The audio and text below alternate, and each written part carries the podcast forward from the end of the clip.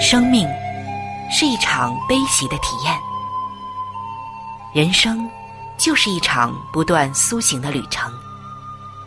心灵的方向错了，就无法感受生命的喜悦。今天在这里，上帝与你有约。认识上帝是一场盛大的遇见，它能使你沉淀心灵的浮躁，过滤往日的忧伤，带你触摸心灵与生命的神圣所在。上帝说：“你的心需要休息。”各位亲爱的听众朋友，这里是希望福音电台为您带来的福音节目《触动的心灵》，我是主持人春雨。让我们在这里远离心灵的疲惫，回归上帝的抚慰，触动心灵的每一丝感动，都让它留住。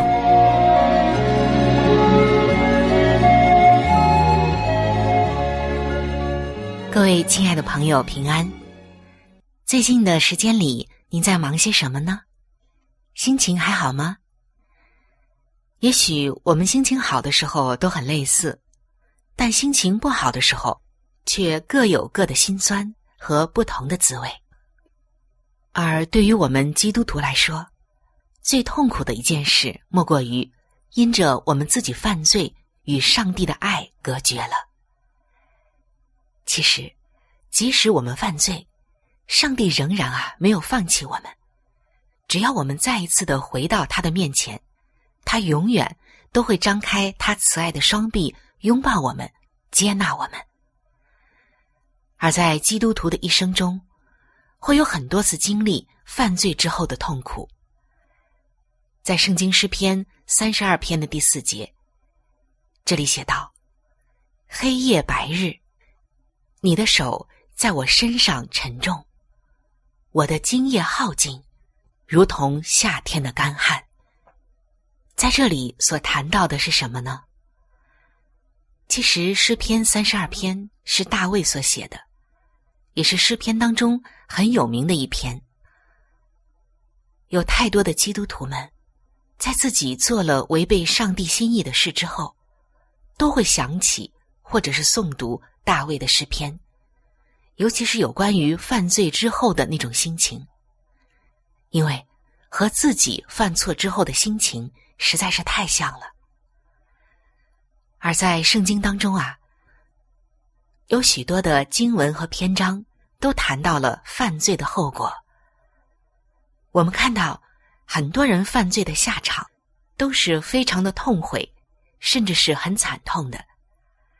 而在圣经当中，谈到犯罪的结果，我们相信大卫的这个个案是一个最典型的活教材。不仅仅是诗篇三十二篇，还有像很著名的诗篇五十一篇，也是一个伤心懊悔的人心中的呐喊。它都是出自于大卫的手笔。你可以看到那些犯罪的人，他们下场的悲惨。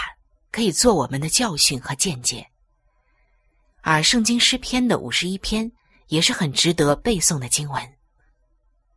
从中我们也看到，罪给人带来的究竟是什么？首先，我们看到罪叫人感到污秽。诗篇五十一篇的一到二节，这一开篇，大卫就写道：“上帝啊！”求你按你的慈爱连续我，按你丰盛的慈爱涂抹我的过犯。求你将我的罪孽洗除净净，并解除我的罪。在这里，我们看到大卫深深的感受到自己犯罪之后的那一种懊悔伤痛。他期待上帝能以慈爱再一次的连续他，涂抹他的过犯。将他的罪孽能够洗干净，清洁他的心。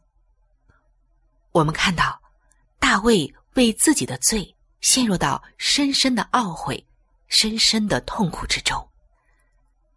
亲爱的弟兄姐妹，我们曾经有过这样吗？其实有一个方法可以检测出你是否真是上帝的孩子。你不妨问一问自己：当我犯罪的时候，我是否有污秽的感觉呢？我是否有罪恶感？因为那些在耶稣基督以外的人，一旦犯了罪，除非呀被人逮个正着，否则呢就丝毫没有感觉。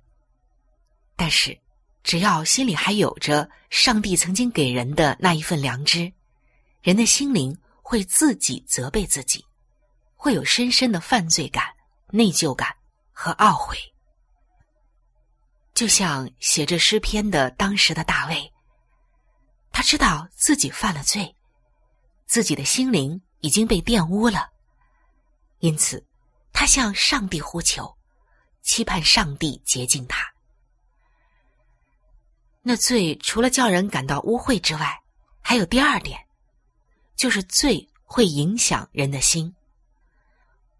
我们接着看诗篇五十一篇的第三节。这里写道：“因为我知道我的过犯，我的罪常在我眼前。”在这里，大卫的心因为自己所犯的罪，每一天都受到深深的煎熬。他说：“我的罪常在我眼前，我就是摆脱不了他。”所以你看看，一个不信主的人。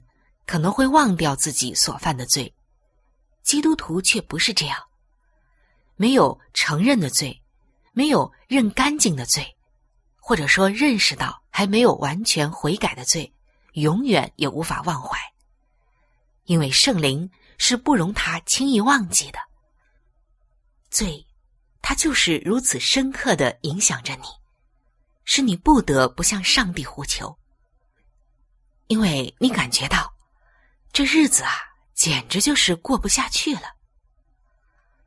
罪，他会驱逐你对上帝一切的信心。你不禁会问：我犯下这样大的罪，上帝还会垂听我的祷告吗？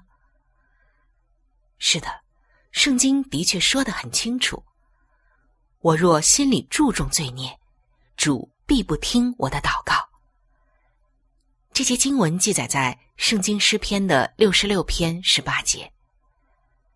但是，如果我们愿意向上帝认自己的罪，愿意离弃罪，上帝是一定会听我们的祷告。其实，上帝啊，他从来都非常乐意听我们向他说话，我们向他祷告。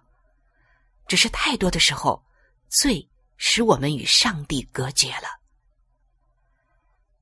那我们接着来看罪带给人的第三点，那就是犯罪会破坏你的情绪。诗篇五十一篇的第八节，这里写道：“求你使我得听欢喜快乐的声音，使你所压伤的骨头可以踊跃。”亲爱的弟兄姐妹，如果你仔细的回想。你就知道，世上再也没有什么比压伤骨头更令人难受的事情。亏得大卫想出这样贴切的词句来形容内心的伤痛。主啊，你压伤我的骨头。今天我们或许可以说，我感到自己被压得粉身碎骨。你如果犯罪，上帝不会撇弃你。他仍然抱住你，只是比平常抱得更紧一点。他会透过各种管道向你施压，直到你怀着一颗破碎的心回到他的面前。那我们再来看，犯罪之后给人带来的第四点是什么？那就是犯罪会夺走你的喜乐。诗篇五十一篇的十二节。这里大卫写道：“求你使我仍得救恩之乐，赐我乐意的灵扶持我。当时的大卫确实是太可怜了。为什么这样说呢？因为这世上最可怜的人，绝不是人眼中所定义的那些，而是活在最终的信徒。一个人活在最终，才是最可怜的。在这里，大卫并不是说：“求你把救恩赏赐给我。”因为他并没有失去救恩。他是祈求说：“主啊，求你使我重新获得救恩之乐。”因为他确实失去了喜乐，因为他知道自己犯了罪。当他意识到这一点的时候，他就要向主深深的认自己的罪，并且悔改自己的罪。而我们知道，一般的快乐。是根据你生活上所发生的事情。如果凡事亨通，如果晴空万里，如果你银行的户头上也不缺存款，等等，你就会快乐。但是在这里，圣经所说的喜乐，是一个人在主里面所产生的长久的喜乐，这是更加深邃的一种境界。就像湖里水深之处，并不受表面风力的影响。世界上再也没有任何的东西比犯罪更迅速的夺走人的喜乐。那我们接下来再来看今天要分享的第五点：犯罪给人带来的影响，那就是犯罪它会影响你的生活见证。我们继续来看《圣经诗篇》的五十一篇十四到十五节。这里写道：“上帝啊，你是拯救我的上帝，求你救我脱离流人血的罪。我的舌头就高声歌唱你的公义。主啊，求你使我的嘴唇张开，我的口便传扬赞美你的话。”我们知道大卫他是以色列的美歌者，也就是说呢，大卫他是一个很会唱歌的人。圣经诗篇的大量的篇幅都是他所写的，而大卫所写的这些诗篇，在当时都被谱写成了赞美诗歌，被当时的人们颂唱。同时，大卫也是一个很会弹琴的人。从圣经中，我们就可以知道，当大卫弹琴的时候，当时的扫罗王心中的那些苦闷忧愁就能够一扫而光。所以，曾经的扫罗王是很喜欢听大卫弹琴和唱歌的。然而现在呢，我们看到大卫在犯罪之后，现在他却唱不出来了。如今他的心里少掉了音乐，嘴唇失去了音调，口里也不再有赞美诗。他成为了一个苦读、一点也不快乐的人，因为他感觉到自己深深的陷在罪中。这时，再也没有人被大卫对上帝所做的奉献或者是诗歌所感动。一个可怜人。对上帝的见证等于零，所以人若想要自己的生活能荣耀上帝，只有一个办法，那就是对付罪。亲爱的弟兄姐妹，今天的分享让我们看到犯罪之后我们会怎么样，罪给人带来的影响究竟有多少、有多大。然而在今天。我们也从圣经中真实的看到，当大卫真实迫切并且痛哭流泪的认自己的罪，上帝最终就赦免了大卫的罪。大卫也重新的再次站立起来。上帝最终称大卫是合他心意的人。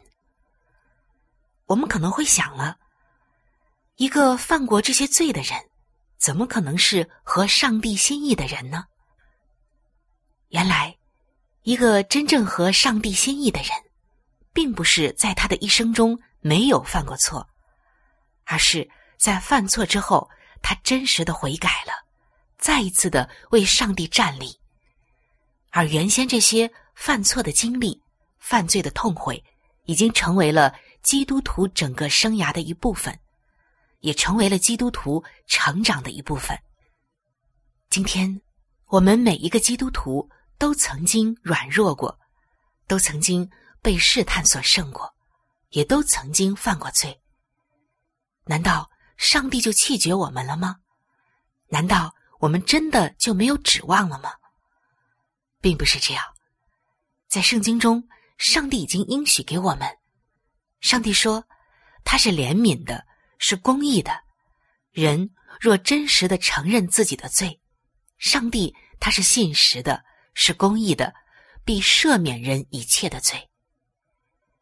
而在圣经诗篇的其他章节也这样写道：“忧伤痛悔的心，上帝必不轻看。”是的，我们看到，当大卫因着罪忧伤痛悔的时候，上帝没有轻看他的痛悔，上帝赦免了他的罪，重新的接纳了他。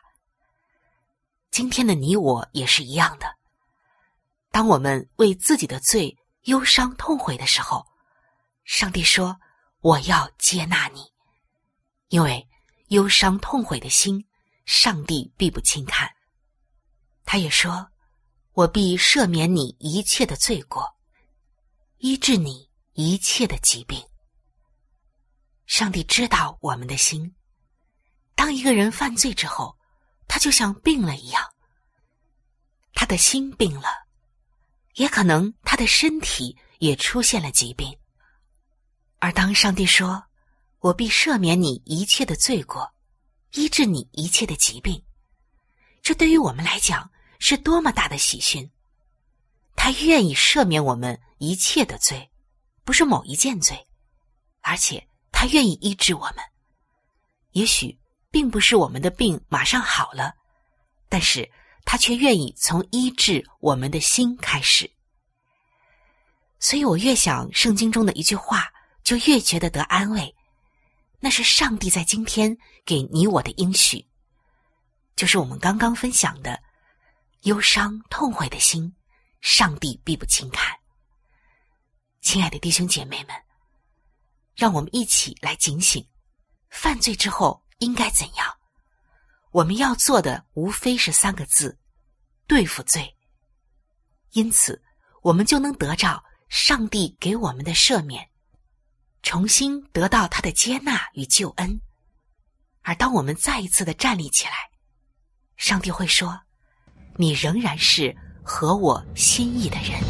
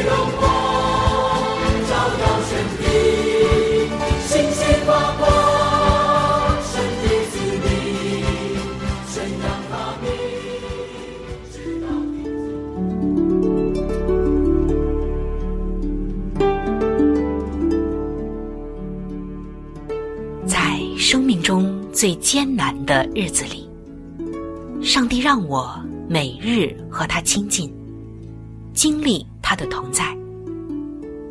借着每日灵修，他使我走出了生命的低谷，一次又一次的，使我重新找回了新的生命和喜乐的泉源。上帝借着每日灵修。来证明他的同在、顾和关怀，使我与他建立起更加亲密的关系。要想有健康的属灵光景，就需要每日与主同行。请您与我一同进入每日灵修。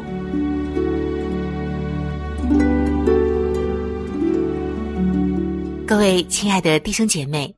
欢迎来到每日灵修的时间。走进每日灵修，走进上帝在每一天所对我们说的慈爱话语当中。那在今天，上帝又要对我们说什么样的话呢？让我们首先来看今天每日灵修的主题经文，记载在圣经哥罗西书的三章二十三节。无论做什么。都要从心里做，像是给主做的，不是给人做的。今天每日灵修的主题是每一天的差事。今天看到有一位朋友啊，跟我们说了他上中学的一段事情。他说，在我中学的其中四年里，拉丁文是必修课。虽然现在。我很感激那门课带给我的训练，但是当时啊，却是一份苦差事。我们的老师深信练习和重复的重要性，他每天总会用拉丁文说上好几次“重复是学习之母”这样的话。但是我们这些同学们啊，私下里总是顽皮的说：“重复是学习的坟墓。”可是今天我们长大了，我们了解到，其实生活呀，大都是如此，重复着一堆平淡、乏味，而且是单调的事情。但是我们必须一做再做。丹麦的哲学家齐克果说：“重复就像面包一样，既平凡又不可或缺。”但他继续的说道：“可重复是那注泻后就能使人饱足的面包。是的，面包非常的平淡无奇，天天吃啊也觉得乏味了。可是每一天呢又少不了。在国外，面包它就是一个主食。可能啊，在中国的很多地方，像馒头、饼。”或者是面粉做的一些东西，包括米饭，就是主食。主食每一天不可少，虽然每天都重复、平淡无奇，甚至让人觉得单调，可却是生活里不可或缺的。所以，无论多么平凡、卑微或琐碎的差事，我们都可以带到上帝的面前，求他赐福。并按他的心意去成就。这么一来，我们就可以把生活中的每一个苦差事都化为圣功。其中有些的事情虽然看上去微不足道，但却有着永恒的果效。英国的诗人霍普金斯曾经说过：“高举祷告的手，可以荣耀上帝。”但是手持着干草叉，或者是提着水桶的女人，一样可以荣耀上帝。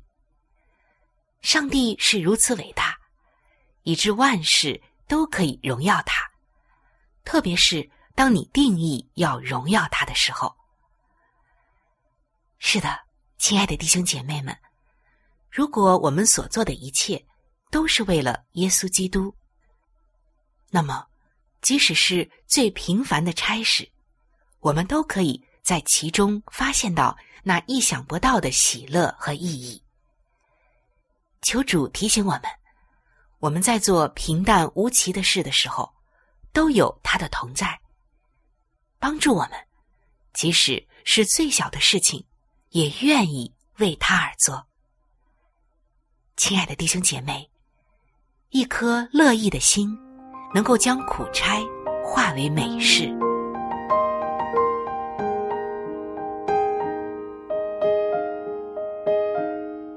亲爱的听众朋友，今天的节目就和大家分享到这里。